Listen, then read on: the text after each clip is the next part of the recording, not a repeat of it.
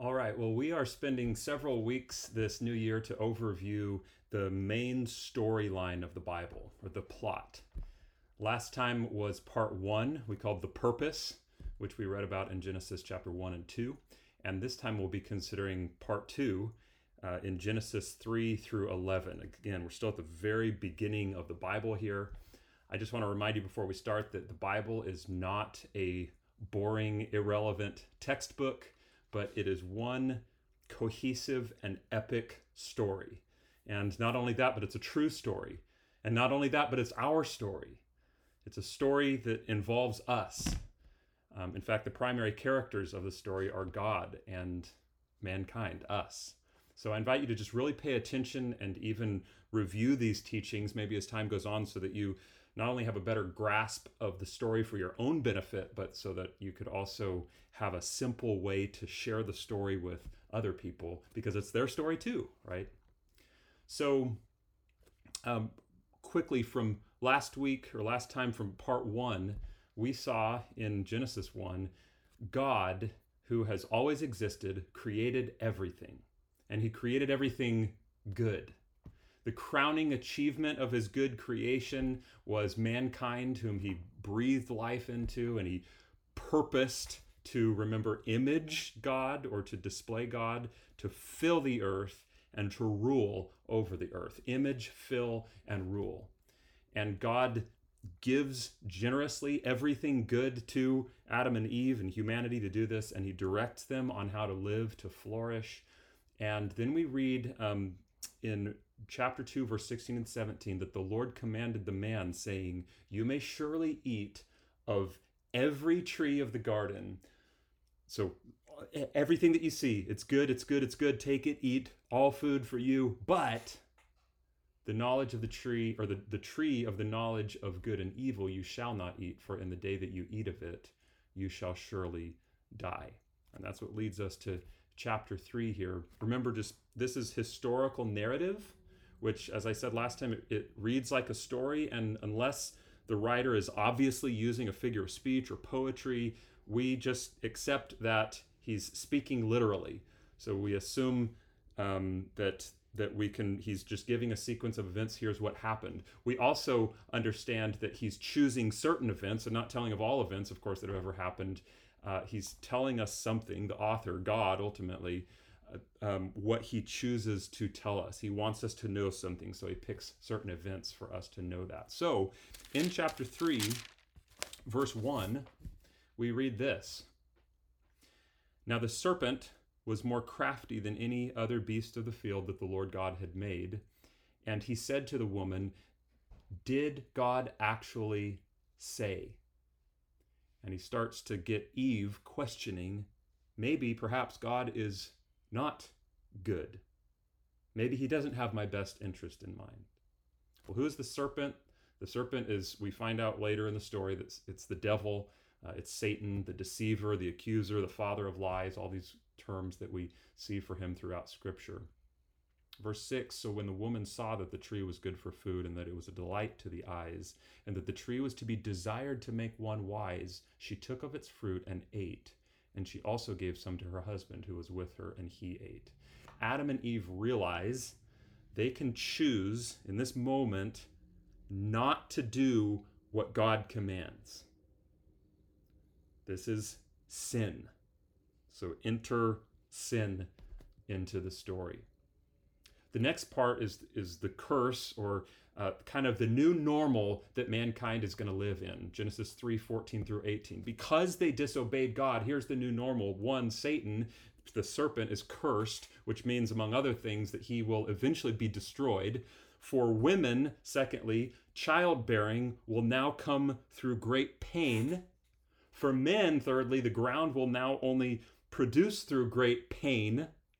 And worst of all, they will all return to the dust they were created from, or they will all die. Pain and death. These are what come as a result of sin, as a result of the fall. They will no longer, listen, only know good, but evil and its result. and they won't be allowed to live forever. The Garden of Eden, we find out, uh, is, is shut off from them so that they can't access the tree of life and live forever. Well, as we read on, uh, we find more sin, more death. We see that it is entirely pervasive uh, throughout this account, chapter 4 through 11. The firstborn child, Cain, we read about in chapter 4, kills the secondborn child, Abel. Death. Chapter 5, it's not just a boring genealogy, but it's telling us something with a repeated phrase in there. It says, So and so lived such and such amount of years and he died. Next generation, so and so lived this many years and he died. And he died and he died. Eight times it says in that chapter, and he died. And he died and he died and he died and he died. Do you think God is trying to say something by recording those words? You remember, God said, In the day that you eat of it, you will surely die. The serpent said, Eve, you will not surely die. They ate, and he died, and he died, and he died, and he died, and he died. Sin leads to death. Chapter 6, the flood. Um, to put kind of a nice bow on the condition of mankind, we read in Genesis 6 5, the Lord saw that the wickedness of man was great in the earth, and that every intention of the thoughts of his heart was only evil continually. That's the state of mankind. So, as a result, more death. In fact, the death of every living thing except one family, Noah's family, and the fish, I suppose. God destroys everything with the breath of life in a worldwide flood. Except he takes one man, Noah, who's described as a righteous man, blameless, um, saves him and his family on a boat along with animals of every kind to kind of repopulate the earth. Then after the flood, now listen to this and see if it reminds you of anything in chapter 9, okay? Chapter 9, verse 1. And God blessed Noah and his sons and said to them, Be fruitful and multiply and fill the earth. Deja vu, right? Blessed them and said, Fill. Then the fear of you and the dread of you shall be upon every beast of the earth and upon every bird of the heavens, upon everything that creeps on the ground, and of all the fish of the sea. Into your hand they are delivered. Remember from last time? Rule over. Then verse 6 Whoever sheds the blood of man, by man shall his blood be shed, for God made man in his own image. And you be fruitful and multiply, increase greatly on the earth and multiply in it. This is like the great restart right? It's obviously and strikingly similar to Genesis 2, where God blessed Adam and Eve first, and then he gave instruction to image, fill, and rule. So it's like a fresh start here. But we see in the fresh start that God's purpose still remains. Here's what I want you to do now image, fill, rule. But something's different this time. If you just back up a few verses to chapter 8 uh, verse 21, the second part, the Lord says something that's on his heart. He said, I'll never again curse the ground because of man. Listen, for this is after the flood. For the intention of man's heart is evil from his youth.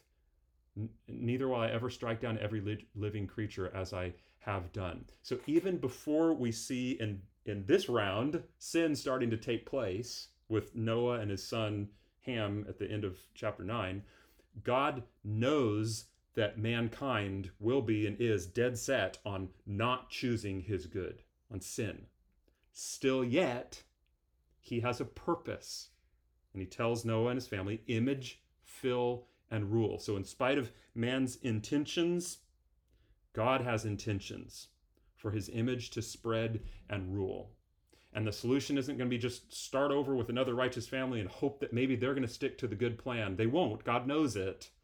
So how, I think we should be asking this question how will God's purposes be accomplished in this state of sin that humanity finds themselves in? And the same thing starts to happen. It's all replayed.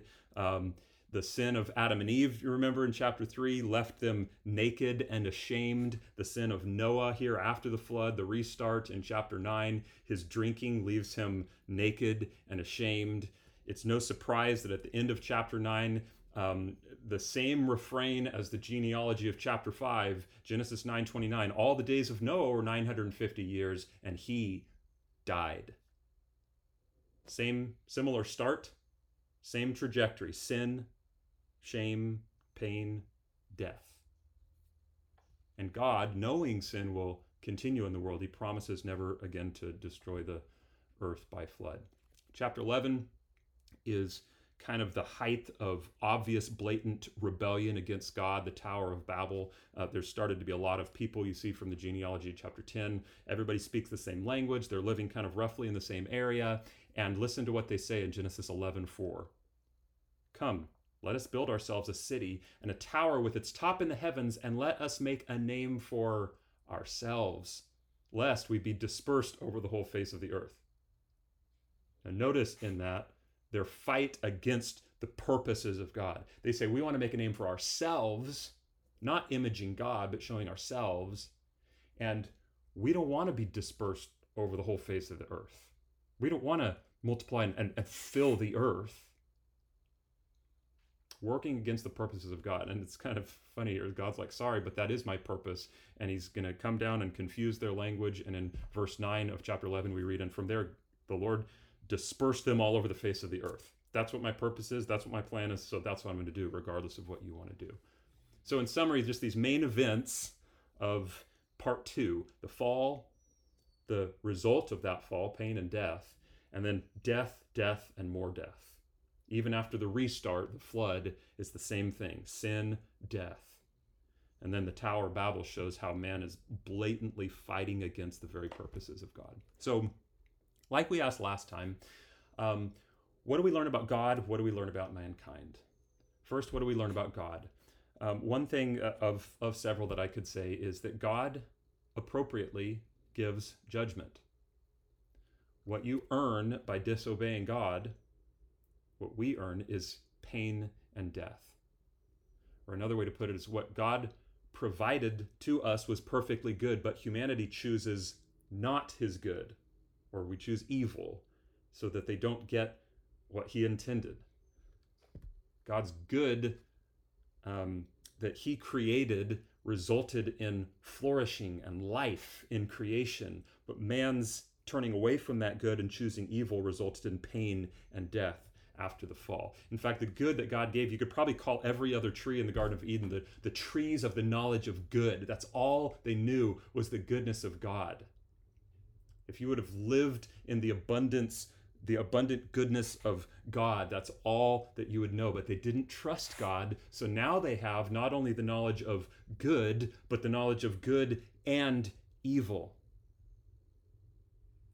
And that leads to death. Well, is God mean in his judgment? you imagine God, God says, I breathed life into you. I give you every good tree and I make it taste good. And I'm telling you, rule over the earth. The earth will yield to you its strength. You're going to flourish forever, live forever. Just don't eat of the one tree. And they did the one thing. Who's the mean one? Well, gosh, it seems kind of, you know, harsh. How, how could they have known that God was going to give such harsh consequences? In the day that you eat of it, you will surely die? Was something not clear with God's directions? It's like um, if, if somebody was new to America and they were visiting me here in Tennessee and they wanted directions to Disneyland from Tennessee in Southern California. Well, I could give you a hundred different westerly routes to get to Disneyland, right? What's the only rule in getting to Disneyland except don't drive east, right? I promise you won't get there if you drive east. And then that person saying, well, but I, I want to drive east. Okay, you can drive east, but you won't get to Disneyland. Why do we question the one who knows the map? He's telling us how it is how life is to be, how life is to flourish. It's this way. We can't expect to get there. We get upset with him when he tells us his good way, and then we choose not that, and we get the other side, pain and death. Well, well what, do, what do we expect? He was good. He told us. He told us the way. Um, another thing that we learn about God, besides his, he's good and, and just in his, his judgments, is that God is intent on seeing his purposes fulfilled. Though even humans fail, as we will see time and time again, he's intent on having his purposes filled. What do we learn about mankind? Mankind is born into sin. Chapter 8, verse 21 said, The intention of man's heart is evil from his youth. It's everyone, it's all of us. And as a result of sin, all mankind, therefore, is going to die. That's kind of the echo of part two sin equals death. And the rest of the story agrees with that as we read on. Paul tells us later in the story, in, in, the near the end in Romans 5, therefore, just as sin came into the world through one man, and death through sin, and so death spread to all men because all sinned. And he says the wages of sin is death. So it, it's going to come to everyone because we all sin. We are all Adam's offspring, so to speak. In James, we read, Each person is tempted when he is lured and enticed by his own desire. Then, when desire has conceived, it gives birth. It's like Eve looking at the tree, looks really good. I'm lusting after that tree. When desire has conceived, it gives birth to sin. And when sin is fully grown, it brings forth death. So it's coming to all of us who are enticed and taken away by sin. Another thing that we learn about mankind is that sin causes us to have broken relationship with God. No surprise, right? It is against him. We read in Genesis chapter 3 that they heard the sound of the Lord walking in the garden in the cool of the day and they hid themselves from the presence of the Lord among the trees of the garden. That's so sad. They were meant to live in communion and in in in the presence of God, but they lose that fellowship because of their sin. And you even see that in the next sin in chapter 4 when Cain went away from the presence of the Lord, it said, and settled east of the Garden of Eden. So we see broken relationship with God. We see um, separation from his presence, which, by the way, means death, right? The Bible Project uh, tells us in one of their videos to rebel against God is to embrace death because you're running away from the giver of life himself. Not only do we have broken fellowship with God, but we have broken fellowship with each other. That's what we can learn about mankind here. It says in Genesis 3 7, the eyes of both of them, Adam and Eve, after sin, was opened. Their eyes were opened and they knew that they were naked, and so they sew fig leaves together to cover their, um, their private parts. And um, so now that they have the knowledge of evil, I think they realized that people could abuse God's good gifts sexually because we have broken fellowship with each other. In Genesis 3:16 we see there's this broken fellowship between man and woman. In chapter 4 again Cain kills Abel, his brother who should be his closest relationship that he could have, his brother. And then so on and so on and so on and so on broken relationship with God, broken relationship with mankind we could pretty easily, just in these few chapters, form a pretty good doctrine of sin. We could say that sin is rejection of God, it's disobedience to God. Sin puts us at odds with God. Sin is what makes the world not as it should be. It kind of answers that existential question of, well, why, what's the problem in the world? What's going on here? All pain and death result from sin. That wasn't originally in God's good creation a guy named Louis Lewis Sperry Chafer writes in his book Systematic Theology that sin, here's a good I thought this was great definition of sin. Sin is essentially a restless unwillingness on the part of the creature to abide in the sphere and limitation in which the all-wise creator placed him. In general, he says sin is lack of conformity to the character of God. Ah, there it is. Sin is when we don't display the image of God. A couple other things that'd be worth pointing out that we learn here. We're introduced to the serpent, which later uh, is given more description as Satan, the accuser, the devil. Uh, the serpent obviously opposes God. Um, we could find out through reading the story that God created everything, including angels, Colossians 1:16, including Satan. And we have some kind of vague passages in Scripture that help us understand that Satan was an angel who rebelled against God, and he's leading a rebellion, and he's looking for subjects. Hence the temptation of Adam and Eve. He says, Hey, come join me in this rebellion against God, essentially. So we learn some things about this this character, this this real person called Satan. Another thing that we can easily see here is again, really, is that life belongs to God. We saw that in part one. Um, and life, we learn here, is represented by blood. Um, at this point in the story, we find out in chapter 9 that God allows humans to start eating animals. Um, but there's one stipulation in that don't eat the blood. Uh, look at Genesis chapter 9, verse 3. He says, every t- telling this to Noah and his family, every moving thing that lives shall be food for you. Cool. I can I can eat meat now. And as I gave you the green plants, like in the garden, I give you everything. But Again, this should sound familiar. Remember, I give you all of these trees. Eat of every tree, of every tree, of every tree, but of the one tree, right? So here it is again. Everything, every living thing, all green plants you can eat, but you shall not eat flesh. Here's the one stipulation with its life, that is, its blood. And for your life blood, he says, I will require a reckoning. From every beast I will require it, and from man, from his fellow man, I will require a reckoning for the life of man. God owns life, right? He's the creator of it. And if life is taken by murder, listen to this because this is going to become a very important thing even in the next part of the story of the plot and throughout the rest of it. If life is taken, the only way that debt can be paid is by the life of another. Okay? Whoever sheds the blood of man, chapter 9, verse 6, by man shall his blood be shed, for God made man in his own image. So you can't pay it off with money if you kill somebody. That can't make it right. You can't just serve the person who you had, um, or serve the family of the one you had killed. It takes life for life. Well, why is the taking of life so reprehensible?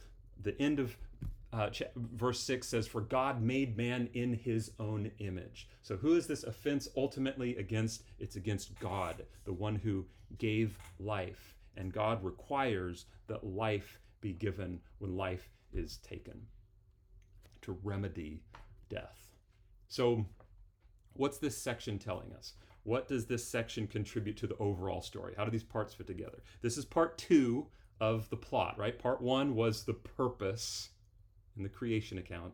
Part two is the problem, right?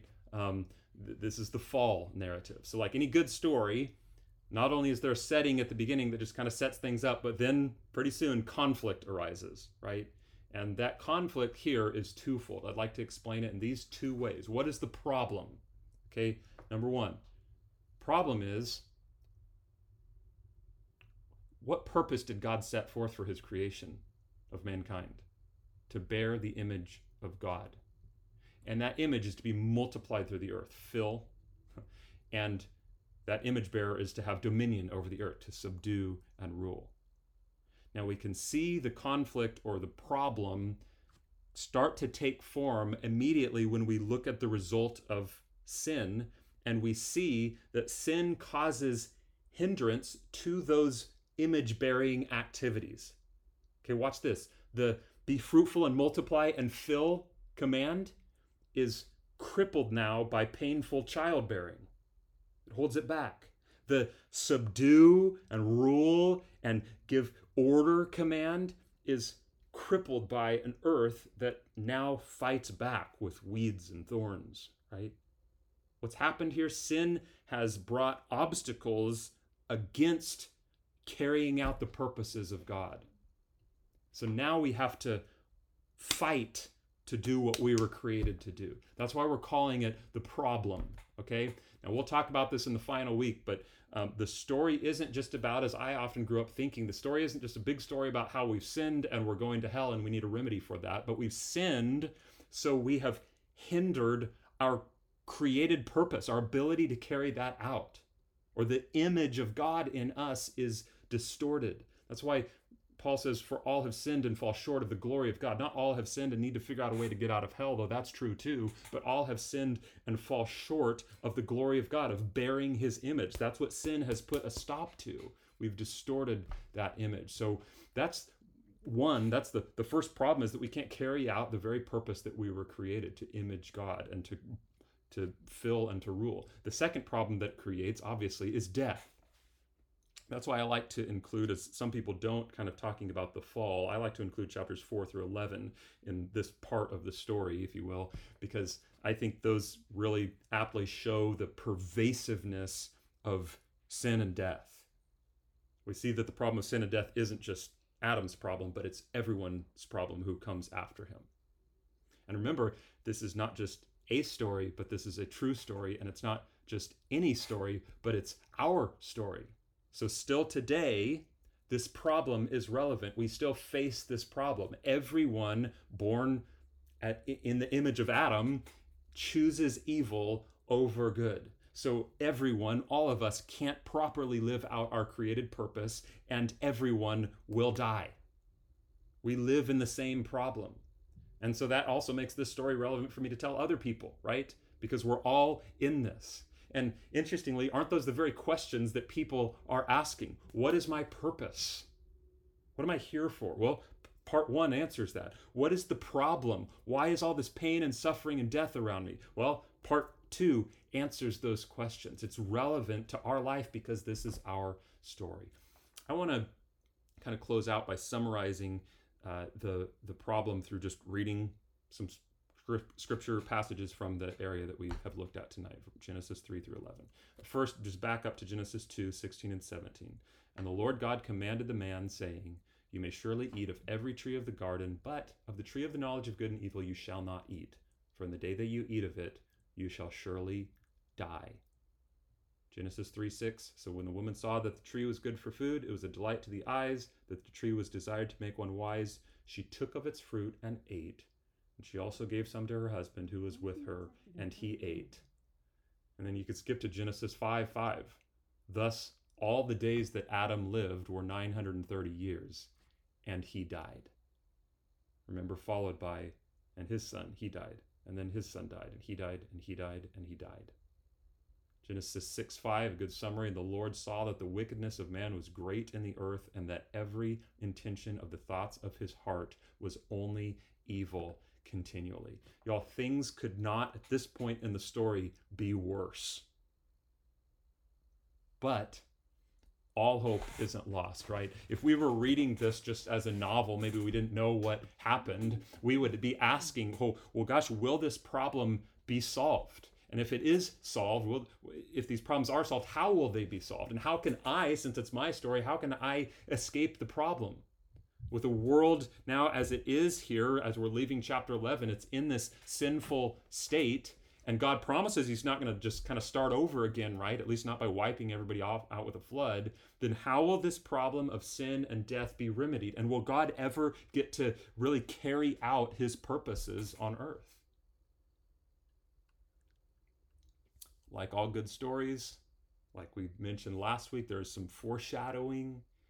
And um, I want to make mention of one of those uh, significant uh, foreshadowing events here in Genesis 3 15. Uh, another cool one is that, like what what about the tree of life? Like what's going to happen with that? When Adam and Eve are banished from the garden, there's cherubim angels put in front of the garden to block the way so nobody can get into the tree of life. And it makes me wonder kind of well what's going to happen with that? And that tree doesn't come up again in the story literally until the last chapter or two of the book in Revelation. So uh, that's kind of a cool epic um, foreshadowing what's going on there. But specifically, and, and maybe more importantly, Genesis 3.15, God says this to the serpent. He says, I will put enmity between you and the woman, and between your offspring and her offspring. He shall bruise your head, and you shall bruise his heel. Now I'll put enmity between you and the woman that and your offspring. That just that doesn't just mean that everybody is always going to be scared of snakes, um, but maybe that's true or mostly true anyway. But this is what theologians call the proto-evangelium or the first gospel or the first good news. This is a glimpse at what will solve the problem. So, who is Eve's offspring? Well, we aren't given a name, but it says there, I'm going to put enmity between your offspring and her offspring. He shall, whoever that is, shall bruise the serpent, Satan's head, after that person, he is bruised on the heel by Satan. You see that there? So a strike to the heel is not fatal, but a strike to the head is. So one day, it's it's giving us a, a glimpse of hope here. One day, generations down the line, there will be an offspring of Eve who kills the snake. And to find out about that, you'll have to stay tuned. We'll talk more next time.